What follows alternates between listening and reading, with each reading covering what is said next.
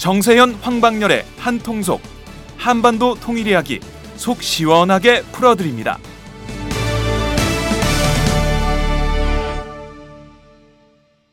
그 지난주에 북한 인물 이야기 1편이라고 할까요? 1편으로 김기남 그 조선노동당 선전 선동비서에 대한 얘기를 좀 해주셨는데 오늘은 예고하신 대로 전금진 또는 전금철 조선노동당 통전부 부부장 그리고 조국평화통일위원회 조평통 부위원장을 역임했던 사람이죠.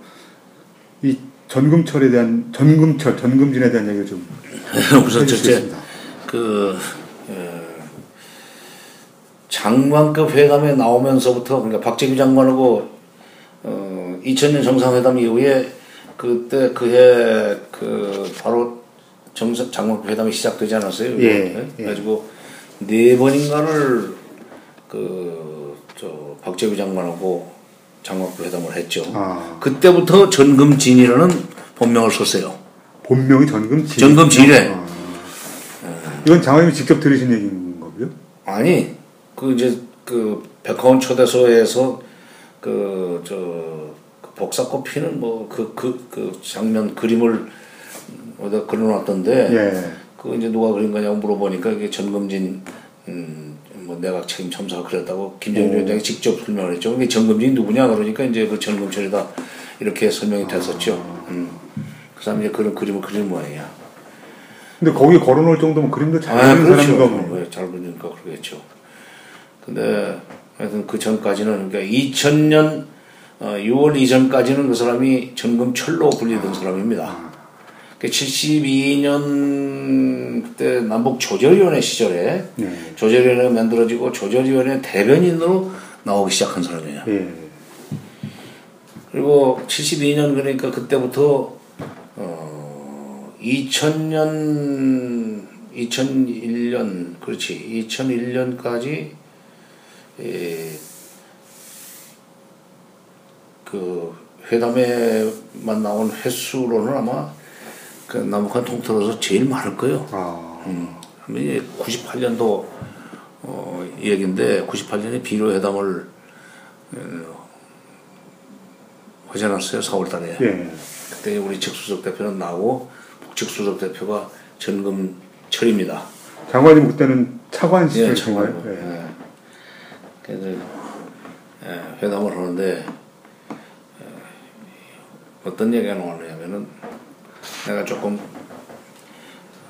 어, 난 남북 회담에서도 상대방을 몰아칠 때는 굉장히 그 세게 좀 몰아붙이는 그런 어, 경향이 좀 있는 것 같아요. 나는 그냥 보통 얘기하는데 상대방 그렇게 느끼는 모양이야. 이렇게 얘기를 해. 내가 72년 조절위 때부터 지금 회담에 나와가지고 그때 내 카운터 저 상대역으로선 리동복 선생도 그때는 이제 조절위 대변인은 이동복 씨였었으니까. 리동복 선생하고도 내가 같이 그 일을 했고. 이동복 선생이라고 하면은 우리 측에. 훈령 도장 문제 그 아, 뭐 언급됐던 예, 그분인 그때, 거죠. 예. 예, 조절. 예, 예. 남 남북 회담 그저 70년 조절일 때 조절일 때 우리 측 그 대변인을 했죠. 회담 때, 저 네. 조절위 위원장이면서 그다음에 또 국회의담 할 때뭐 최모식 선생하고도 협 내가 회담했고 최문식 전 아, 국회의장. 네. 그때 저쪽에서는 실무 실무 접촉 단장으로 전금진이 나왔 아. 나왔는데 우리 쪽에서는 국회의장이 나왔거든. 어. 네, 좀 격이 안 맞았어요. 그거는 크게 안 맞네요. 아, 격이 안 맞지.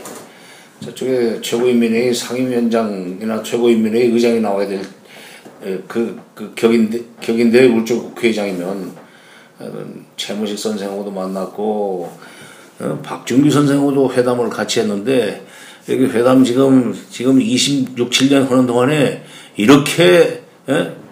사람을 그 어렵게 만들고 말이야 그런 거 처음 봤어 정 선생. 예? 이럴 수 있어. 하고 막 진짜 흥분해가지고 그러더라고. 장관님하고 연배 차이는 어떻게 한, 나고 한 13년 나보다 연상이에요. 13년이요? 32년생인가 그렇게 돼. 아. 어, 근데 자기 고향이 내가 저그 물어봤지 어, 고향이 어디냐고 그랬더니 주을이라고 그러더라고 주을 옛날에 그 지금은 지금 그 지명이 없어졌어요 주을 온천이라고 온천이 있었습니다 주을에 지금 그것이 선봉이야 낮은 선봉. 어, 낮은 선봉의 선봉. 거기 출신 그러니까 함경북도지 낮은 선봉 그 선봉 연 지명 그 주월 거기 출신이라고 제 출생이라고 그러더라고. 그러면서 이제 김일성 대학에서 그 주체사상 쪽으로서 정치학 박사 학위도 가지고 있어요. 일단 이론가입니다. 이론가인데 그때 나보고 어, 리동복 선생도 만나고 최문식 선생도 만나고 무슨 뭐 등등 하여튼 너희 쪽에 헌다는 사람은 다 만났는데 너처럼 그렇게 사람을 그냥 막 그냥 몰아붙이고 하는 음, 지금은 처음 봤다 이런 식으로 불평하더라고. 장관님 아주 세련되게 지금 자폭을 네? 세련되게 자기 자랑을 하고 계시 아니 그 자기 자랑이 아니라 그래서 그때 나온 얘기가 네. 정 선생 예. 이거 이러지 맙시다. 왜냐면 그때 왜냐면 이제 98년 비료회담이라는 것은 우리가 비료 20만 톤을 주는 대가로 네. 봄에 주는 대가로 가을에 이산가족 상봉 사업을 하자. 그걸 바꾸자. 아, 그 조건이었었어요. 근데 내가 그렇게 비료는 준다 내일이라도 하여튼 이산가족 상봉 사업을 추석 때 할 수 있다는 약속만 하면 비료 어. 준다. 내일이라도 그 배는 떠난다. 비료 배는. 이런 식으로 이제 계속 미국 대회에 일주일을 했습니다. 4월 11일부터 18일까지 회담을 했으니까. 어. 뭐 그때는 마라톤 협상이라는 표현은 안 했어요. 오전 오후 두 번씩 할 때도 있고 그다음에 네. 어떨 때는 세 번 하고 뭐 심야도 하고 오면은 도합 접촉 횟수는 아마 훨씬 더 많을 거예요. 회담 횟수로는 한 번으로 계산되지만 그때 계속 똑같은 소리를 했어요. 근데 결국 나중에 저쪽에 이상가족 문제는 그 간단한 문제가 아니다.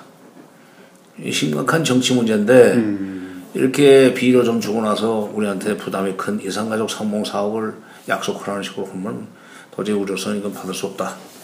북한이 정치 문제라고 딱 이렇게. 표현을 합니다. 어. 그건 정치 문제래. 정치 문제고 비료주 문제는 인도 문제래. 맞지? 뭐이 인도적인 지원이지. 그러면서 주는 사람만 자존심이 있는 게 아니요. 아, 받는 사람도 자존심이 있어. 예. 너무 그러지 마. 뭐좀 준다고 이렇게 항복 항복 문서에 도장 찍으라는 것이 이렇게 협상하는 법이 어딨냐. 그러면서 이제 내가 이동복 선생도 만나고 네. 뭐 최문식 선생도 만나고 뭐 박준미 선생도 만나고 내가 국회의장급으로 놀던 사람인데 박준규 전 국회의장. 네, 예. 네가 이게 차관이 예. 네.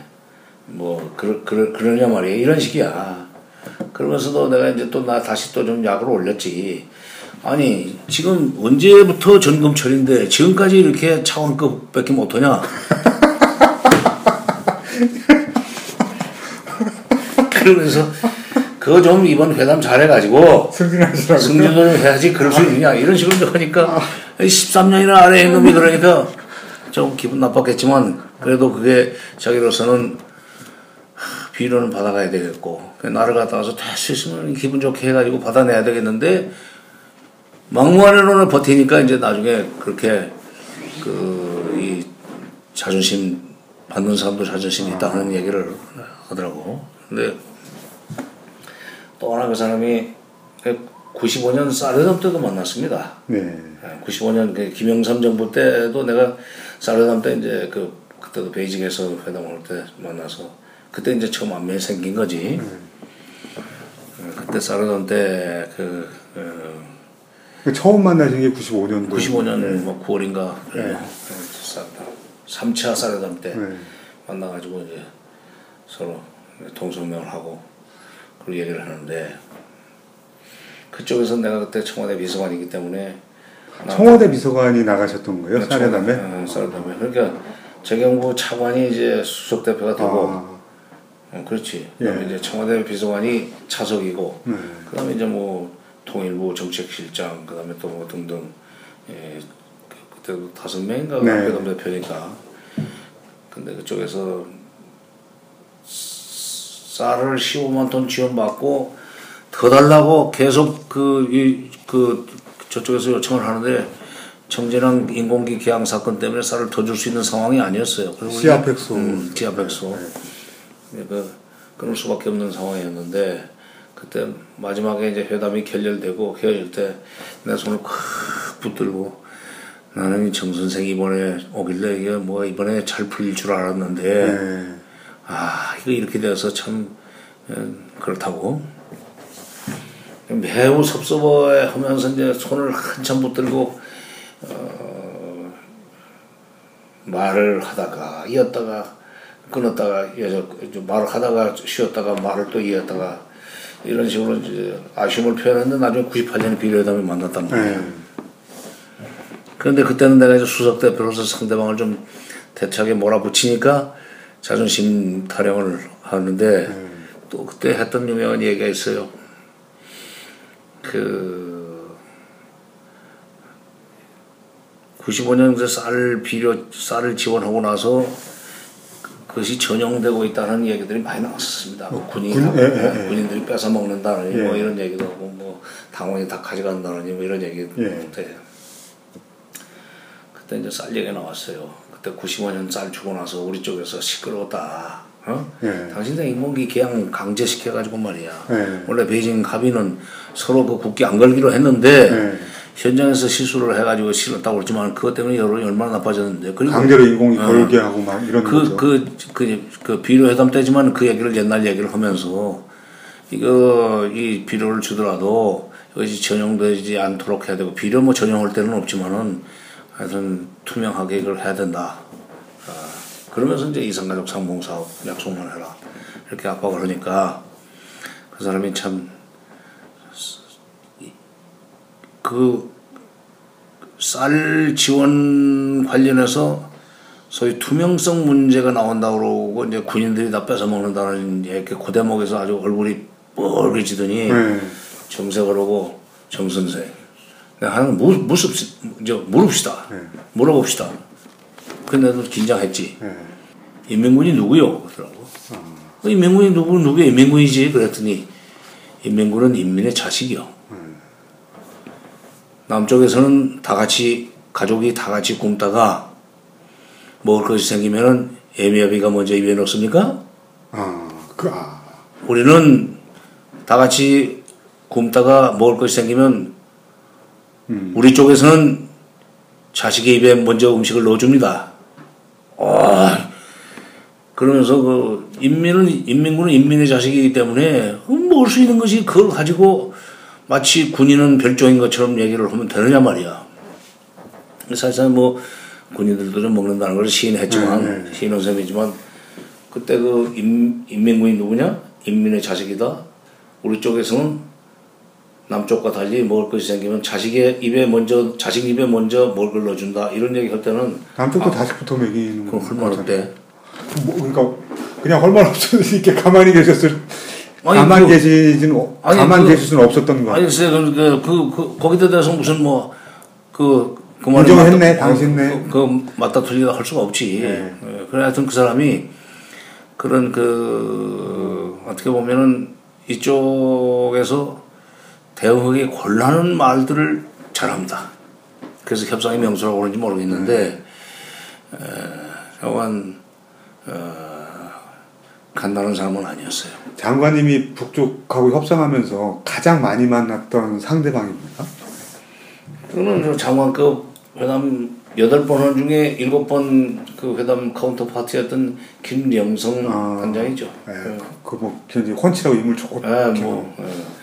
그러면 그러지 마. 그, 그 같이 가니까 막 그냥 그 미남 아저씨 밖에 저 가끔 여기 오면은 시네 그 정말 하잖아요. 그러면 김영성 어, 장관. 김영성 막 남쪽 그 아줌마들이 막 몰려와서 막 구경하면서 뭐 미남 아저씨, 미남 아저씨 아.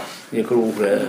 그러면 김영성 참사 말 그 사람 빼고 나면 이 정금진 그렇죠. 부위원장이 가장 많이 상대를 하셨던 사람이에요. 근데 뭐 쌀회담 비료회담 두 번이니까. 보통은 북쪽 사람들이 굉장히 협상을 잘한다 응. 이런 식으로 얘기들이 되고 있는데 이 정금진 부위원장도 그런 사람이었다는 말씀인 거죠. 근데 협상을 잘하고 마- 못하고가 사실은 어, 정확하게는 이 상대방으로부터 자기가 받아낼 것을 받아내는 사람이 잘하는 거 아니에요? 그렇죠, 그렇죠. 근데 그거는 소위 벼랑 끝 전술로도 안 되고 남북 간에는 음, 결국 어, 또 말을 잘해가지고 상대방의 그 자기 주장에 끌려오고 무슨 그런 건 아닙니다. 네. 어, 말하자면 협상력은 변설력 결정하는 게 아니고 네. 협상을 통해서 상대방 협상 아니, 협상 그러니까 상대방한테 줄 수 있는 것이 있는 쪽에서 협상을 사실상 주도하게 돼 있어요. 결국은 국력, 힘, 그렇지, 뭐 이런 게 그러니까 쌀과 비료를 얻어가야 되는 입장이죠, 저쪽은. 네. 우리는 줄 수 있는 입장인데 그렇기 때문에 쌀과 비료를 주는 대가로 이것을 이거 이것은 반드시 당신네가 이행을 해야 된다, 약속을 해야 된다, 그리고 그 관련된 후속 회담을 곧 열어야 된다. 이런 식으로 판을 짜나갈 수 있는 그게 협상을 잘하는 거지. 점점점 그게 없기 때문에 사실 그 어려움을 많이 당했어요. 왜냐하면 말만 가지고 할 네, 나중에 수 알게 된 사실인데 98년에 비료회담을 일주일이나 했는데 비료를 못 얻어가고 말지 않았어요. 네. 간 뒤에 그게 그 실패했다고 그래요. 비행기도 못 타고 스물 몇 시간씩 기차를 타고 들어가면서 손- 어디서 들어가요? 아니 베이징에서 평양까지 비행기 일주일에 두 번밖에 없는데 어 그게 이제 그게 시간이 안 맞으면은 그냥 기차로 들어갈 수밖에 네, 없어요. 네, 뭐 네. 호텔비 나가고 뭐 예, 그러니까. 예. 그래서 간 뒤에 그게 그 중풍이 왔대요. 중풍. 스트레스가 심하니까. 아, 중풍이 와가지고 상당히 고생했다고 합니다. 네. 아, 그래서 나중에 아, 그걸 이제 간접적으로 들었지. 그 뒤에 에, 2000 이제 2년 장관 회담 때부터 내가 이제 수석 대표가 돼가지고 평양 서울 왔다 갔다 하면서 회담을 오는데 평양 가면은 언제든지 head table에 와서 앉아 있어요. 네. 북한 사람들이 그 배치를 그렇게 자- 그렇게 하는 걸 좋아합니다. 한번 네. 만났던 적이 아. 있는 사람은 반드시 다시 그 사람하고 이렇게 마주 보면서 얘기를 하든지 옆에 앉아서 얘기를 하든지 하도록 그런 식으로 배치를 해요. 네, 항상 수석, 회담의 수석 대표는 바뀌었지만은 전임 수석 대표니까 와서 앉아 있는데 그때는 이제 그 치료가 됐는지 조금 그, 그 정상이긴 했어요. 근데 좀 미안하더라고. 아니, 아, 내가 안 준 것이 아니라 정부 방침이 그 당시에는 어, 이산가족 상봉 사업을 약속하지 않으면 비료를 주지 말라는 그, 이, 그 근령을 가지고 와서 회담을 했기 때문에 근데 결국 그 사람은 장시간 그렇게 4월 달에 4월 18일 날 회담 깨지고 몇 시간 동안 차 타고 가면서 마음고생이 심한 탓에 심했던 탓에 그 뒤에 중풍을 맞아가지고 고생을 했대. 그래도 살아나서 다행이지. 그 다음에 장관님한테 계속 차관급이냐고 놀림을 당했는데 승진은 못했지. 했나요? 못했지. 예. 그러니까 2007년 9월에 사망한 걸로 돼 있는. 아, 그것도 내가 이제 듣고 와서 얘기했어요. 아 이게 예. 그 기사 이게 소식통이라고 돼 있던데 소식통. 그게 예. 장관님이셨구나. 아, 그건 내가 그 2007년 10월 14 정상회담 네. 때 내가 이제 난 전임 장관으로서 이제 특별 수행원 자격으로 갔어요. 네. 특별 수행은 무슨 간사인가 뭐 간사장인가 이재명 장관이 또 그걸 뭐 아무 힘도 없고 아무 저 특- 혜택도 없는 어, 타이틀 하나 달아가지고 그 테이블에 앉아가지고 밥을 먹는데 10월 2일날 가서 4일날 돌아왔지. 네. 2일, 2일날 저쪽에 환영 만찬. 네. 그다음에 3일날은 우리 쪽에 이제 우리 대통령 주최 이제 이 담례 만찬. 담례 만찬 올때 테이블에 같이 이렇게 쭉 앉아 있는데 남북 회담에 잘 나오던 그 안경호 네. 91년 총리급 회담 때는 안병수라는 이름으로 대변인을 네. 했죠. 그 내가 거기 보도 그랬어. 어, 당신네는 이름이 두 개냐 말이야. 어? 왜 그런 아니 거예요? 안병수라고 그러더니 요즘 또 안경호네. 그랬더니 아 그 옛날 건 필명이고 뭐 그러더라고. 전금철 전금주도 마찬가지지. 근데 심하게 놀렸어요. 그럼 김영성 이 지금 김영성인데 나중에 나중에 이제 나오고 회담 할 때는 김영성이고 나중에 또 다른 상황에서는 또 뭐 김영성이 될지 김영식이 될지 예? 김영상이 될지 그건 모르겠구만 그랬더니 빙긋이 웃던데 근데 이제 의뢰 회담 가면은 북한 가면은 밥 먹는 자리에 그 테이블에 맞은편에 앉아 있던 정금진이 안 보이는 거야. 어. 그래서 아니 정금철 나는 이제 그 저 호칭을 그냥 정금철 선생이 아니라 이제 정금철 단장이라고 불러주지. 왜냐면 장관급 회담 단장. 아 그때 이제 장관급 했구나 맞다. 네. 어. 나한테 조금 없고 장관급 회담이 나왔어. 네. 그래 장관급 된 거지. 정금철 단장은 왜 이번에는 안 보입니까? 네. 이제 그랬더니 바로 그 옆에 있던 그 자리 그 안경호 안경호가 그 세상 떴습니다. 아. 그러더라고. 어 그래요? 언제요? 그랬더니 한 보름 남짓 어. 보름 남짓 보름 남짓 됐지요. 그리고 이제 다른 사람들이 그렇다고 이제 그 북쪽 사람들이 다 끄덕끄덕하고 그래서 내가 이제 와가지고 바로 그 얘기를 했어요. 그때 통일부에도 얘기하고 뭐 그 통일부도 얘기해 주니까 자연히 퍼져 나갔지. 네. 여기 그 소식통의 장관님이셨군요. 그러니까 그 사람이 32년생인데 2007년에 그 세상 떴으니까 어, 75입니까? 네. 75인가? 그런 거죠. 중풍도 한번 먹고 그래가지고 알겠습니다. 미, 좀 미안하지. 비료 내가 그때 안 줘가지고 그랬다니까. 참네. 알겠습니다. 이번 방송에서 그 북한 인물에 대해서는 정금진 또는 전금철 아, 근데 정동철 씨는 가 보면 김영성하고 비교를 할 때 비교를 하면 오히려 능수능란한 건 김영성이에요. 음, 알겠습니다. 아주 고지식해. 이 전금철 아, 위원장은 써준 것만 읽어요. 써준 것만. 알겠습니다. 이번 저 이번 방송에서 북한 인물에 대해서는 정금진 조평통 부위원장에 대해서 좀 얘기를 나눠봤습니다.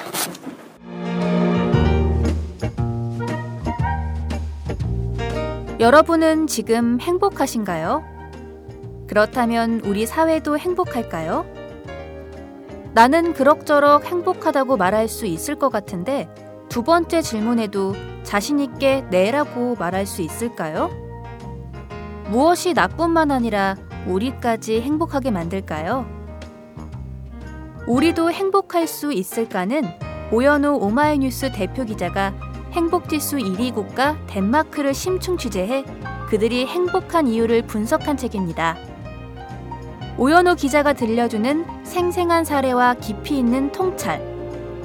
이 책은 모두가 행복한 세상을 만들기 위해 우리가 무엇을 해야 할지를 제시해 줍니다.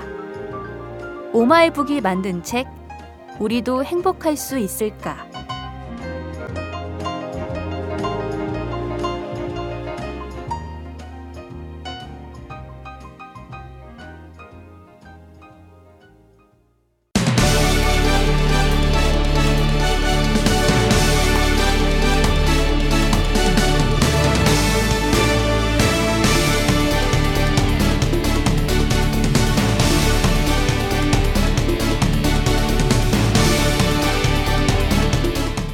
정세현 황방열의 한통속 한반도 통일 이야기 속 시원하게 풀어드립니다.